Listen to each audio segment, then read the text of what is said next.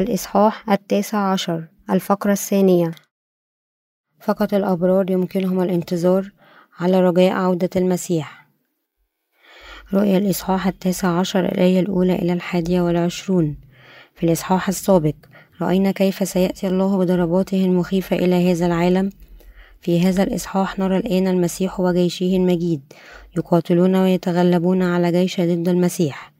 ويرمون الوحش وخدامه في بحيرة النار أحياء ويقتل بقية جيش ضد المسيح بسيف الكلمة من فم الرب وبذلك ينهي أخيرا كل معركته ضد الشيطان. يمكن تقسيم جوهر هذا الإصحاح إلى ثلاثة مواضيع رئيسية. الأولى تسبيح القديسين المختطفين لله على جلب دينونة الضربات العظيمة إلى هذا العالم. الثانية التبشير بقدوم عشاء زواج الحمل والثالثة نزول الرب من السماء بجيش يسوع المسيح. يجب علينا جميعا أن ندرك أن الله سيتمم كل تأكيد وبسرعة ما يقاله لنا في خلال السفر الرؤيا. حكم الله. أولئك الذين يؤمنون بإنجيل الماء والروح أصبحوا بذلك شعب الله بالإيمان سيمدونه لخلاصهم من كل آثام العالم. دعونا نلقي نظرة على الآيات الثالثة الخامسة. مرة أخرى قالوا هللويا دخانها يرتفع إلى الأبد هللويا ثم جاء صوت من العرش يقول سبحوا إلهنا يا جميع عبيده الذين يخافونه الصغار والكبار. عبرانيين الإصحاح التاسع الآية السابعة والعشرين تقول لنا كما هو مرسوم للناس أن يموتوا مرة ولكن بعد ذلك الدينونة يجب أن يحاكم الإنسان أمام الله مرة واحدة. لكن حكم هذه الدينونة نهائية ولن يتم عكسها. وبعبارة أخرى مع دينونته للمرة الواحدة للجميع على خطاياه خطاياها. سيصدر الله دينونته الأبدية بإلقاء الخطاة في النار التي تحترق إلى الأبد. لهذا يخبرنا الكتاب المقدس أن دخانها يرتفع إلى الأبد. قد يفكر بعض الناس ويقولون بمجرد أن تموت هذه نهاية الأمر لكن هذا هو فكر الإنسان وليس فكر الله نظرا لأن كل شخص لديه جسد ونفس. سواء كان الناس يؤمنون بالله أم لا فإنهم جميعا يعرفون غريزيا أن الله موجود وأنه سيتم الحكم عليهم عاجلا أم آجلا بسبب خطاياهم أمامه. نظرا لوجود عالم من الأرواح للناس فإنهم يعرفون أن الله على الرغم من عدم رؤيته لأعينهم لا يزال موجودا. إن العالم الذي يمكن أن تراه أعين الجسد لا يدوم إلى الأبد ولكن يوجد عالم الحقيقة الأبدي. غير المرئي بأعيننا الإزدهار المادي على هذه الأرض مع التفكير في المال فقط والسعي وراء الجشع المادي فقط لا يمكن أن يكون سبب الوجود البشري هدفها الحقيقي هو الدخول في عالم البركة الأبدي بمعرفة الله خالق الكون كله وبالمعرفة والإيمان بإنجيل الماء والروح اللذين أعطاهما له. لا يجب أن نعرف فقط ما قاله الله لنا ولكن يجب أن نؤمن به أيضا. يجب ألا ينتهي بنا المطاف في الجحيم من خلال الإيمان والثقة في أفكارنا فقط قبل مواجهة المعاناة الأبدية من أجل خطايانا. يجب أن نغفر لنا كل خطايانا وننال الحياة الأبدية بالإيمان. بينما نحن على هذه الأرض الآن في إنجيل الماء والروح اللذين أعطاهما يسوع. بالنسبة للجميع الحياة على هذه الأرض قصيرة تماما كما تشرق الشمس وتغيب كل يوم. تنتهي رحلة حياتنا القصيرة بسرعة كبيرة بلا جدوى وبلا معنى كما لو كنا نركض مثل السنجاب في حلقة مفرغة. حتى لو كنت تعيش لمدة مئة عام فلا يمكنك حقا القول أنك عشت هذه المدة الطويلة. إذا قمت بطرح الجولات التافهة من حياتك مثل هذه الأوقات التي تقضيها أثناء النوم وتناول الطعام والذهاب للحمامات والقيام بأشياء عادية أخرى من فترة حياتك بأكملها فلن يتبقى لك سوى القليل من الوقت بينما ترى الأشياء التي رأيتها بالفعل منذ ولادتك وبينما تقابل الأشخاص الذين قابلتهم من قبل تحول شعرك إلى اللون الرمادي بالكامل وفجأة تجد نفسك تواجه نهايتك. السبب الوحيد الذي يجعل حياتنا كقديسين ليست بلا معنى هو أننا بعد أن ولدنا في هذا العالم. التقينا بالرب الذي أتى إلينا من خلال الماء والروح. وآمن به وبالتالي حصلنا على المغفرة من كل ذنوبنا كما نحن محظوظون. وشاكرين لولا الرب الذي جاء إلينا من خلال الماء والروح. لكنا جميعنا ملزمين بدخول النار الأبدية ونتألم فيها. عندما أفكر في هذا مازال بخيف بخيفتي وأتي لأشكر الرب مرة أخرى. الجحيم الذي جاء إلى الوجود بسبب الشيطان هو المكان الأكثر فظاعة حيث تكون المعاناة كبيرة لدرجة أن المرء يفضل أن يموت. لكنه لن يكون قادرا على فعل ذلك إنه مكان تحترق فيه النار والكبريت إلى الأبد. لمعرفة إنجيل الماء والروح اللذين أعطاهما يسوع بشكل صحيح وبالتالي الحصول على الروح القدس. يجب على المرء أولا أن يلتقي بخدام الله الذين سبق لهم أن صادفوا إنجيل الماء والروح هذا والذين ولدوا بالفعل من جديد. إن العيش كمسيحي من يريد أن يجد الإجابة على سؤال أن يولد من جديد بالماء والروح وقبول الروح القدس يمكن أن يحل كل شيء من خلال الإيمان بإنجيل الماء والروح. يخبرنا الكتاب المقدس أن روح الله هبة لكل من ينال مغفرة الخطية. بالإيمان بإنجيل الماء والروح أعمال الرسل الإصحاح الثامن والثلاثون الآية الثانية. فقط أولئك الذين لديهم الروح القدس في قلوبهم من خلال مغفرة كل أساميهم من خلال إيمانهم بإنجيل الماء والروح. يمكن أن يقال أن لديهم الإيمان الصحيح بيسوع. ويمكن فقط لأولئك الذين لديهم هذا الإيمان الدخول في ملكوت الله الأبدي يوحنا الإصحاح الثالث الآية الخامسة. يتم تحديد ما إذا كان المرء مباركا أو ملعونا من خلال ما إذا كان الشخص قد تلقى مغفرة الخطية أم لا من خلال الإيمان بإنجيل الماء والروح. مكسب الكتان الناعم نظيف ومشرق. أولئك الذين يفكرون في مستقبلهم ويريدون حل مشكلتهم الحالية المتمثلة في مغفرة خطاياهم هم الحكماء والمباركون. وعلى الرغم من أن المرء قد عاش حياة متقنة مليئة بالعيوب إذا كان قد آمن بإنجيل الماء والروح وتلقى مغفرة الخطية والروح القدس في القلب فقد عاش هذا الشخص أنجح حياة للجميع. سفر الرؤيا الإصحاح التاسع عشر الآية الرابعة إلى الخامسة يقول والأربع والعشرون شيخا وخرت الكائنات الحية الأربعة وسجدت لله الجالس على العرش قائلة أمين هللويا. ثم جاء صوت من العرش يقول سبحوا إلهنا يا جميع عبيده والذين يخافونه الصغار والكبار. هنا تعني عبارة تخافوه قبول كلمة يسوع المسيح في قلب الإنسان والعيش وفقا لإرشاداته. فقط أولئك الذين غفرت خطاياهم يمكنهم أن يروا ويسبحوا الله في ملكوت السماوات. لكن أولئك الذين لم ينالوا مغفرة خطاياهم سيعانون في نار الجحيم الملتهبة ولعن الله. لنستكمل الآيات السادسة للتاسعة. وسمعت صوت حشد غفير كصوت مياه كثيرة وكصوت رعد عظيم قائلا هللويا لأن الرب الإله القدير قد ملك لنفرح ونبتهج ونعطيه المجد. فقد جاء زواج الحمل وامرأته هيأت نفسها وأعطى لها أن تكون ملبسا كتانا ناعما ونظيفا وبراقا. لأن البر البز الناعم هو أعمال القديسين الصالحة. يذكر هنا أن الرسول يوحنا سمع صوت التسبيح وكأنه صوت حشد كثير وصوت مياه كثيرة وصوت رعود عظيمة. لم يكن هذا الصوت سوى صوت أولئك الذين نالوا مغفرة الخطية مجتمعين ويسبحون الله. نشيد التسبيح هذه أخذت أولا وقبل كل شيء من مدح الله لأنه سمح لهم بالدخول تحت حكم الله القدير وأن يحكمه ويعيشوا معه في مجد كل هذه الأشياء. جعلت القديسين سعداء وفرحين للغاية ويمنحون الله مجدا عظيما. لذلك لا يسعهم إلا أن يمدحوه ويصرخون لنفرح ونفرح ونعطيه المجد. ثانيا يستمر القديسون في مدحهم لأن زواج الحمل قد جاء وامرأته هيأت نفسها ومنح لها أن تكون ملبسا كتانيا كناعما نظيفا وبراقا لأن الكتان الجيد هو أعمال القديسين الصالحة. ماذا يعني هذا؟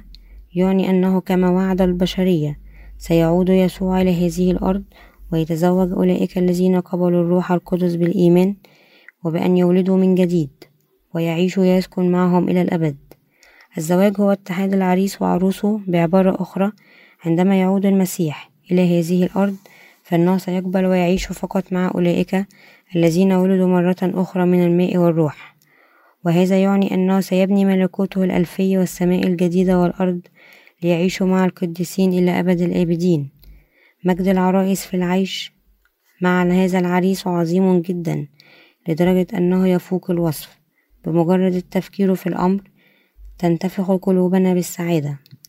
عندما يأتي العالم الذي يحكم فيه يسوع المسيح ستكون عرائسه سعداء للغاية. بما يتجاوز ما يمكن وصفه بالكلمات ما مدى سعادتهم عندما يحكمهم الراعي الصالح لأن يسوع المسيح هو عريس الصلاح المطلق؟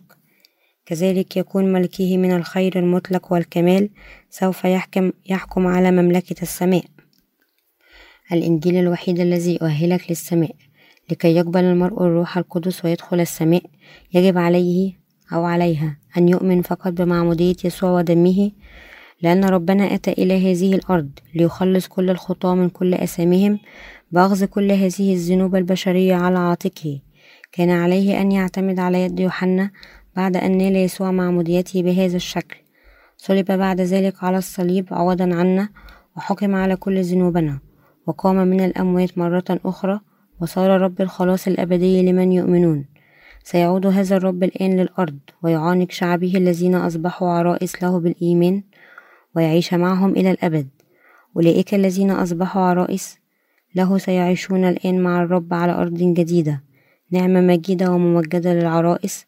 وهكذا فإن أبناء الله المخلصين سيمنحون المجد ليسوع بتمجيده إلى الأبد. هؤلاء الناس الذين سيحكمهم الله سوف يفرحون في سعادتهم. من أجل هذا الفرح سيعطون العريس كل المجد. كانت البشرية جمعاء تنتظر هذا الحدث منذ الخلق ذاته. يتحقق هذا الحدث عندما يعود يسوع ويرفع أولئك الذين قبلوا الروح القدس ويعيش معهم. لقد صنع الله عالما جديدا للبشرية وينتظرنا. نحن موجودين من أجل هذا ولهذا ولدنا في هذا العالم. كما يخبرنا المقطع الرئيسي لقد جهزت زوجته نفسها وأعطى لها أن تلبس كتانا ناعما ونظيفا وبراقا لقد لبس الله أولئك الذين يؤمنون بيسوع كتانا نظيفا ونقيا بعبارة أخرى. أولئك الذين يؤمنون بهذه الكلمة قد نالوا مغفرة الخطية وأصبحت قلوبهم بيضاء كالثلج. وعلى هذا النحو فإن عرائس يسوع مستعدين مسبقا بإنجيل الماء والروح من خلال الاستماع لإنجيل الماء والروح والإيمان بهما على هذه الأرض. يمكن أن يولد المرء مرة أخرى كعروس ليسوع المسيح. هذا الإيمان هو ما يجعلك عروس المسيح وهذا الإيمان هو ما يؤهلك لدخول الملكوت. أولئك الذين ينتظرن بأمل. المقطع الرئيسي يخبرنا طوبى للمدعوين إلى عشاء عرس الحمل. وبأي نوع من الإيمان يجب أن يعيش أولئك الذين نالوا مغفرة خطاياهم؟ يجب أن تعيش العرائس اللواتي. قابلن عريسهن يسوع ويعيشن في مجد حياتهن في الإيمان والرجاء. متطلعين إلى يوم اتحادهن مع هذا العريس. بينما يصبح العالم أكثر كتامة وأكثر كتامة لا يزال هناك أمل للعرايس المخلصات. هذا الأمل ليس سوى انتظار اليوم الذي سيعود فيه يسوع المسيح بعد أن أعد السماء الجديدة والأرض لعرائسه ليأخذهم بعيدا سيقيم العريس كل عرائس بعد ذلك ويمنحهم الحياة الأبدية. إن العالم الذي سيحيا فيه العريس والعرائس إلى الأبد هو مكان خالي من الشر. ولا خطية ولا ينقصه شيء. تنتظر العرائس هذا اليوم فقط. هذا هو السبب في أن أولئك الذين نالوا مغفرة كل أثامنا يعيشون بمثل هذا الإيمان والرجاء. العرائس اللواتي يعشن الآن في العصر الحالي على وجه الخصوص. لديهن أيضا العديد من أوجه القصور في الجسد. ولكن كما تخبرنا كورنثوس الأولى الإصحاح الثالث عشر الآية الثالثة عشر. والآن ثبت الإيمان والرجاء والمحبة. هؤلاء الثلاثة ولكن أعظم هذه هي المحبة لأن العريس هكذا أحب عرائسه سيطهر كل ذنوبهم بمعبوديته ويقبلهم كعروس له الكمال. وهذا العالم يسير نحو زواله النهائي ولا أمل فيه حتى مع اقتراب كل شيء من الدمار. يجب على العرائس أن يعيشوا حياتهم بأملهم الخاص. لقد اقترب وقت تحقيق هذا الرجاء الآن. العالم كله الآن في خطر الانهيار من الزلازل. اقترب اليوم على الجميع في هذا العالم من الاختفاء مثل الديناصورات المنقرضة في العصور القديمة. فجأة سوف يسقط هذا العالم ببساطة ومع ذلك لكل عروس أمل لأنه عندما يحين الوقت تتحول أجساد العرائس لأجساد كاملة وسيعيشن مع الرب الذي أصبح حريصهن إلى الأبد وإلى الأبد. لذلك يجب على العرائس أن يكرزوا بإنجيل الماء والروح بأمانة أكبر للناس الدنيويين في هذا العصر. فلنؤمن بكلمة الله الحقيقية. يخبرنا يسوع في يوحنا الإصحاح الثالث الآية الخامسة. الحق الحق أقول لكم ما لم يولد أحد من الماء والروح لا يقدر أن يدخل ملكوت الله. ما هو إذا إنجيل الماء والروح؟ يخبرنا الكتاب المقدس أولا وقبل كل شيء أن الماء يشير بوضوح لمعمودية يسوع وهو مثال للخلاص. بطرس الأولى الإصحاح الثالث الآية الحادية والعشرون. عندما بلغ يسوع الثلاثين من عمره ذهب إلى يوحنا الذي كان يعمد شعب إسرائيل في نهر الأردن. يخبرنا يسوع أن يوحنا المعمدان كان ممثلا للبشرية وآخر رئيس كهنة في العهد القديم. لقاء يوحنا هذا نال يسوع معموديته منه والتي أكملت كل بر الله. متى الإصحاح الخامس عشر الآية الثالثة؟ والإصحاح الحادي عشر الآية الحادية عشر إلى الرابعة عشر. إن المعمودية التي قبلها يسوع بهذه الطريقة كانت الذبيحة الأبدية التي من خلالها انتقلت كل ذنوب العالم إلى المسيح نفسه. تجسد يسوع بالروح القدس ومعموديته ودمه وموته على الصليب وقيامته وصعوده. كل هذه الأشياء كانت من أعمال الروح القدس عندما يؤمن المرء أن يسوع آتي إلى هذه الأرض. وجعل من خلال الماء والروح كل ذنوبه تختفي على الإطلاق مرة واحدة. يمكنه بعد ذلك أن يصبح شخصا برا متحررا من الخطية وعروسا للمسيح. هذا ليس شيئا تم تحقيقه بأفكار الإنسان ولكنه يأتي من أفكار الله نفسه. الحقيقة هي أن الماء والدم والروح هي المكونات الثلاثة الأساسية لخلاص البشرية من الخطية ولا يمكن أن يغيب أي منها على الإطلاق. يوضح الكتاب المقدس هذا بشكل واضح ودقيق في الإصحاح الخامس من يوحنا الأولى. يخبرنا أن هذه العناصر الثلاثة من الماء والدم والروح القدس هي واحدة في الكل وأن خلاصنا من الخطية لا يمكن أن يكون كاملا وموافقا عليه إذا فقد أي منها. عندما نعرف هذه الحقيقة ونؤمن بها فإن الخلاص الكامل هو أن نؤمن بهذه الثلاثة. يمكننا بعد ذلك أن ندرك ونقبل حب يسوع الذي خلصنا وبالتالي يمكن أن تصبح قلوبنا في الواقع بلا خطية تماما. ما هي إذن الكلمة التي تمكننا من قبول الروح القدس؟ هذا ليس سوى كلمة معمودية يسوع الماء وموته على الصليب الدم وكيانة الله وقيامته وصعوده الروح القدس. لقد تم التنبؤ بكلمة الخلاص هذه في الواقع في كتابات موسى وأنبياء العهد القديم الآخرين وتحققت وشهدت في الأناجيل الأربعة للعهد الجديد. كما أن الخلاص الأبدي للكفارة الذي تم في الحال والذي تم تفصيله في سفر العبرانيين. يشهد مرارا وتكرارا على بر الله الذي نلناه من خلال إيماننا. على الرغم من أن كل شخص في العالم الخاطئ يعيش حياة الجسد التي تكسر كثيرا أمام الله يجب أن يتلقى مغفرة الخطية التي قدمها الله ويعيش حياة المرء من خلال وضع أمله في السماء. هذه هي عطية الله التي أعطاها للبشر. يجب علينا جميعا أن ننال هذه النعمة الممنوحة لنا مجانا. إن الإيمان بالكلمة أن ربنا سيعود ويبني مملكته الجديدة. ودعونا نعيش فيها هو رجاؤنا الحقيقي. يجب أن نعيش مع هذا الأمل وهذا ما أؤمن به بشدة. هل تعلم مدى انتشار الخطية في هذا العالم؟ بالمقارنة مع زمن الطوفان نوح فإن خطايا هذا العصر منتشرة أكثر بكثير في زمن نوح. نظرا لأن أفكار البشر كانت دائما شريرة قرر الله تدمير العالم الأول بالطوفان وطلب من نوح أن يبني الفلك وأنقذ أولئك الذين دخلوا هذا الفلك بالإيمان بكلمته. على الرغم من أن الله قال أنه سيدين العالم بكل تأكيد بالمياه إلا أننا إن أن عائلة نوح المكونة من ثمانية أفراد فقط هم الذين آمنوا بكلمته وصنعوا الفلك أكثر من مائة عام ودخلوه هربا من الطوفان وعندما فعلوا ذلك بدأ الله يجلب دينونته إلى العالم الأول. تحولت السماء للظلام فجأة وبدأت الأمطار الغزيرة تمطر ربما في غضون ساعة واحدة فقط. قد تصل المياه لارتفاع الطابق الثالث لذلك أمطرت لمدة أربعون يوما وأغرقت العالم كله تحت الماء. مثلما دخل نوح وعائلته الفلك معتقدين أن عالما جديدا على وشك أن ينفتح يجب أن نعيش أنا وأنت هذا العصر في رجاء.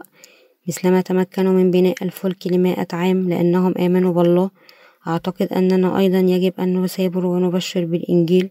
قال الله لنوح اصنع لنفسك فلكا. تكوين الإصحاح الرابع عشر الآية السادسة. تخبرنا هذه الكلمة أنه لكي ندافع عن إيماننا. يجب علينا أولا أن نكرس أنفسنا للرب ونكرس بالإنجيل. على الرغم من أن المولودين من جديد لديهم أمل فلا أمل لمن لا يؤمنون بالإنجيل لا يوجد سوى اليأس من هؤلاء غير المؤمنين في الإنجيل بغض النظر عما إذا كان الناس يؤمنون بإنجيل الماء والروح أم لا فلا يزال يتعين علينا أن نكرز لهم بإيمان. العصر الحالي هو نوع الوقت الذي يجب أن يؤمن فيه الناس بهذا الإنجيل الحقيقي في أسرع وقت ممكن. أولئك الذين يؤمنون بالإنجيل الذي نكرس به سيجدون السعادة ولكن أولئك الذين لا يؤمنون بها سيلعنون فقط. أي أولئك الذين لا يؤمنون بالإنجيل هم الحمقى الذين ينالون ينالون دينونة الله الأبدية ويلقون في الجحيم. لا تفقد الأمل إذا فقد الأبرار الأمل. في يوم من الأيام فلن ينتظرهم سوى الموت. إذا لم يكن لدينا أمل فلن تكون لدينا الرغبة ولا المصلحة ولا أي سبب آخر للعيش. في عصر اليوم أولئك الذين يؤمنون بيسوع وولدوا من جديد هم السعداء حقا. فإن الأمل الوحيد المتبقي لها هو أن تنال مغفرة الخطية أي أنه لا يوجد أمل آخر سوى قبول الروح القدس. عندما يغفر للناس كل خطاياهم يمكن أن يحصلوا على الأمل ويعيشوا بسعادة إلى الأبد. ولكن إذا لم يفعلوا ذلك فلن ينتظرهم سوى الدمار لأنهم لم يكونوا ليقبلوا الروح القدس. لأنني تلقيت مغفرة من كل ذنوبي. أستطيع أن أعيش في عالم اليوم بأمل. أتمنى والصلاة أن تعيش أنت أيضا حياتك بهذا الأمل. أدعو الله ألا تعلق نفسك بالأفكار الباطلة للعالم. ولكن بدلا من ذلك تعيش حياتك كعروس حكيمة تحب إخوتك وإخوتك الصالحين وتساعدهم على الثبات في المسيح ولا تفقد إيمانك في انتظار العريس ومقابلته عندما يأتي أخيرا ليأخذك بعيدا. أشكر الله على تمكيننا من العيش في مجده.